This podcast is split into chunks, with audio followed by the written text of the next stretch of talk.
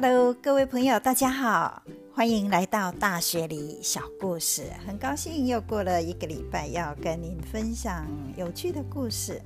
啊。今天我们有什么故事可以期待呢？请您慢慢的收听。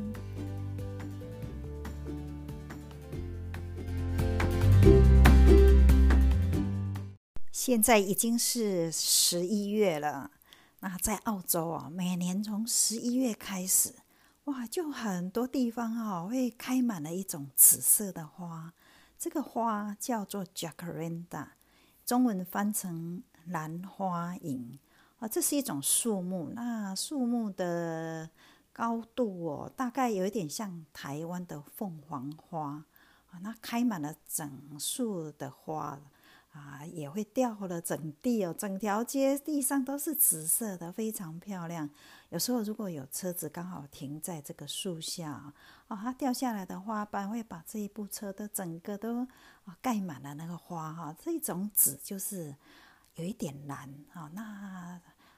蓝又紫，非常的漂亮。再加上这个季节哦，那很多人就会去欣赏 Jacaranda 啊，赏花。那甚至在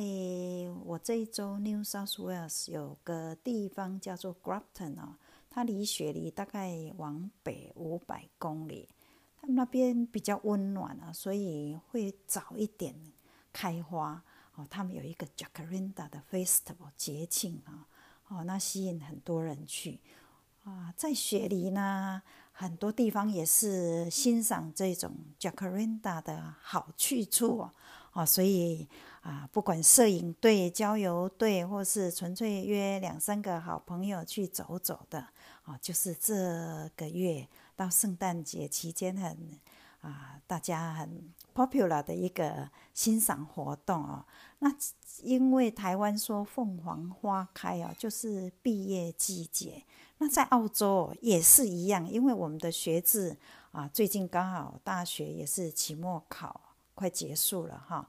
然后呢，十二年级就是等于台湾的高三学生，他们的大学入学考试也最近结束了啊，所以想到这种学期结束，又想到 Jacaranda 哈，哦，好像就会把这两个联想在一起。那我更会联想到一个画面啊，因为 Jacaranda 雪梨很多。那在我的印象中哦，有一个画面我很喜欢的哈，就是在雪梨大学里面有一栋建筑，它是属于是四合院哈，一个长方形的四合院。那四合院的中间呢，就是种了很漂亮的草皮。那它那个四面呐，那个回廊哦，都有拱门。那在刚好在这个 corner 角落的地方啊。种了一棵 Jacaranda，那所以这一次花开的时候，哦，就看到草地上有时候会有很多学生坐在那里休息，或是坐在回廊啊那边看书啊，那甚至很多人会去那边拍照。那也有新人啊，新娘啊会选一个比较没有人的地的时候去那边拍婚纱。哦，那个 party 真的很漂亮，所以我哦，就是今天想要再介绍一下啊，雪梨大学啊，它这么漂亮啊，雪梨大学到底在哪里呢？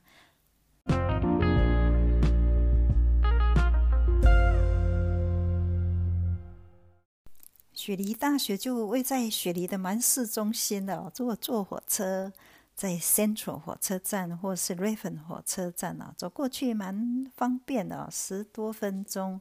就到了。那它因为是一个开放式的大学哦，所以也没有围墙，你走一走就很自然就走到这个这么漂亮的学府哦。那它是创立于一八五零年，是澳洲历史最悠久的大学，那也是南半球哦。哦，首屈一指的学术殿堂哦，还有世界蛮著名的，它的排行还排的还蛮，大概去年排在全世界的四十一名哈。QS，那它当初的建造是模仿剑桥大学还有牛津大学，所以你可以想象那个建筑物有多么的古典，多么的漂亮啊。那它除了啊，学术是研究是这么有名以外，其实它的文化的艺术收藏哦，也是非常的出名哦。那他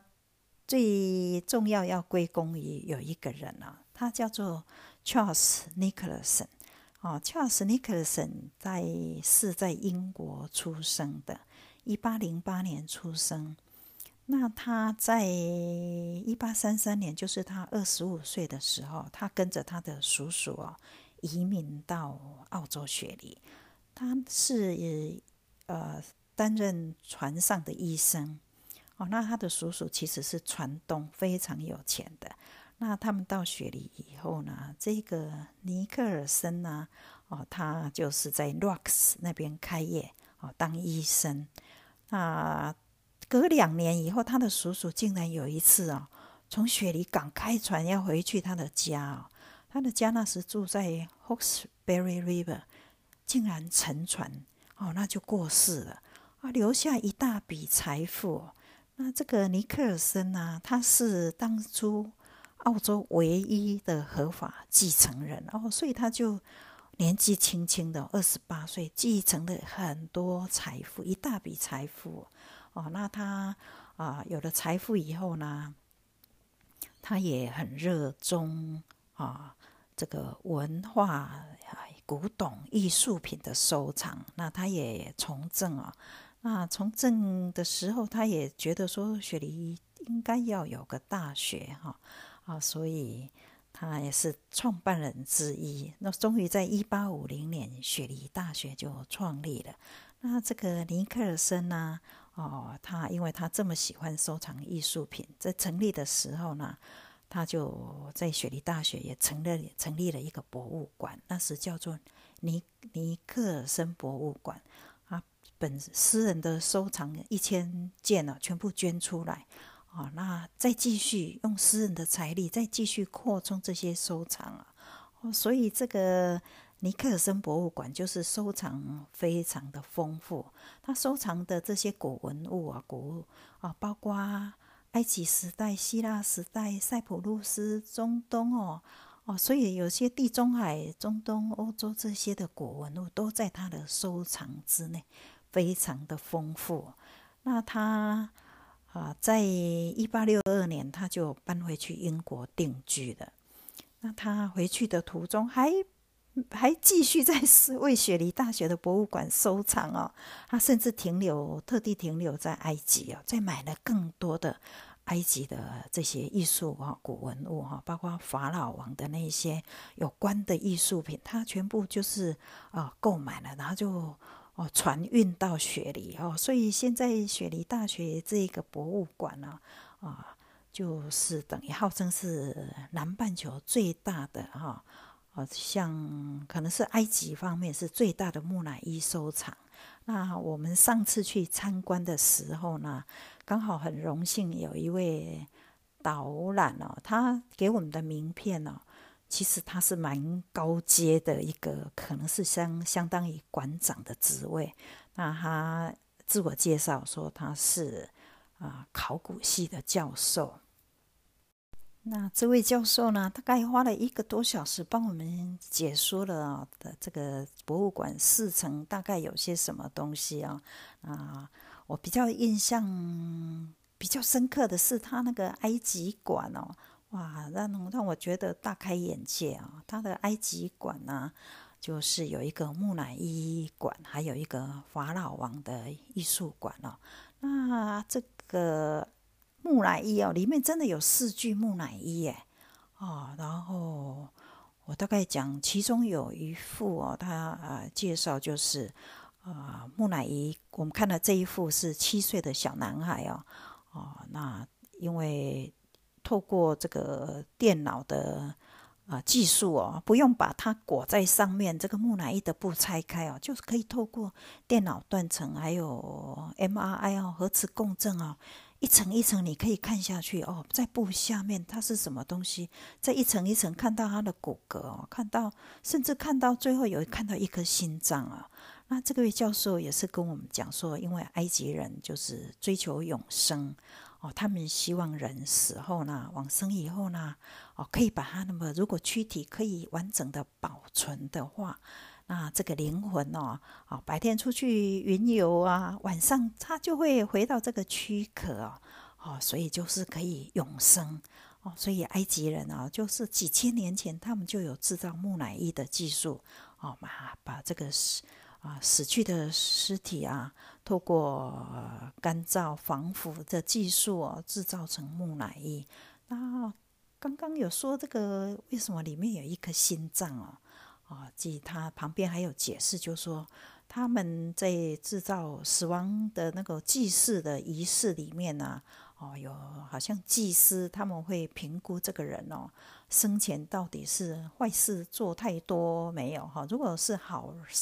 好人做善事的话，那他这一颗心脏啊，他们会去称啊，就跟一种特殊的鸟的羽毛称，如果比羽毛还轻，那表示这个人哦生前。是好人，做很多好事，他就有资格永生哈啊，所以这个心脏就保持。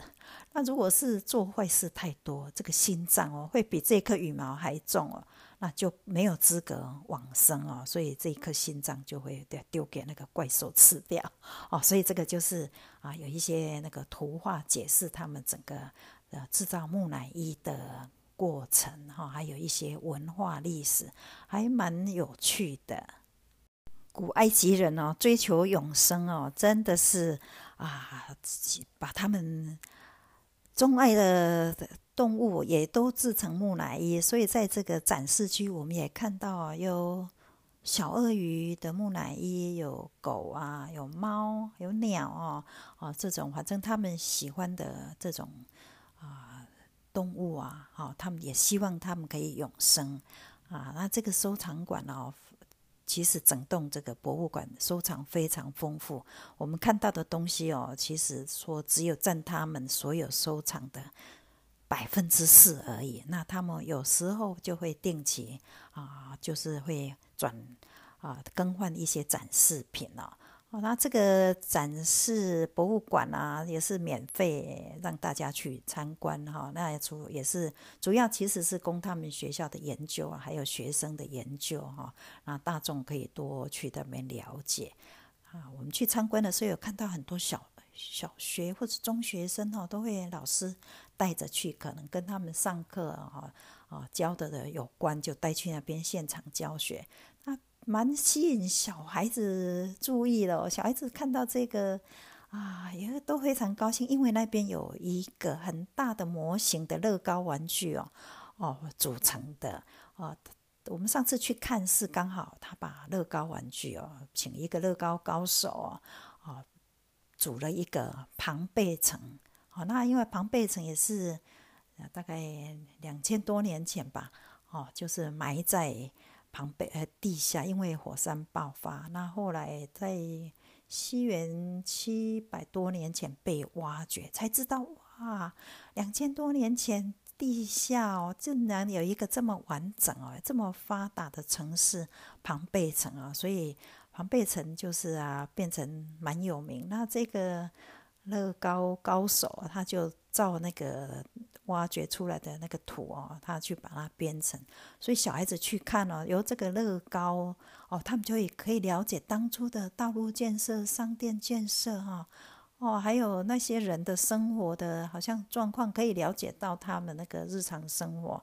啊，很有趣，我觉得非常有趣。这个假日哦，我可以带小孩子去看，我想他们会很开心，而且他们的乐高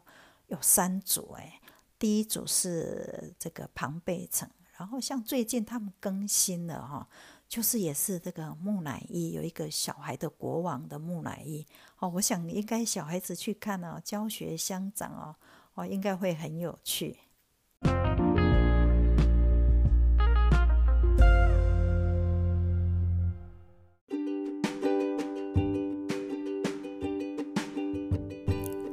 住在雪梨，现在这个天气是适合去欣赏 Jacaranda 哈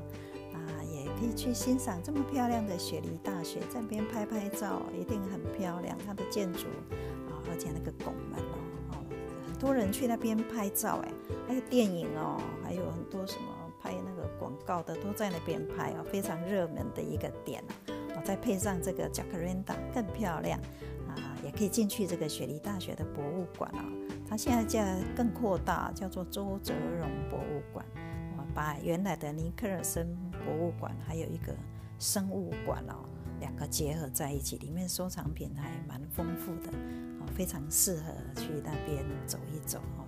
增加一些古文物的知识，蛮好的。我们今天的故事就在这里，要跟您说再见了。谢谢您的收听，我们下次再见，拜拜。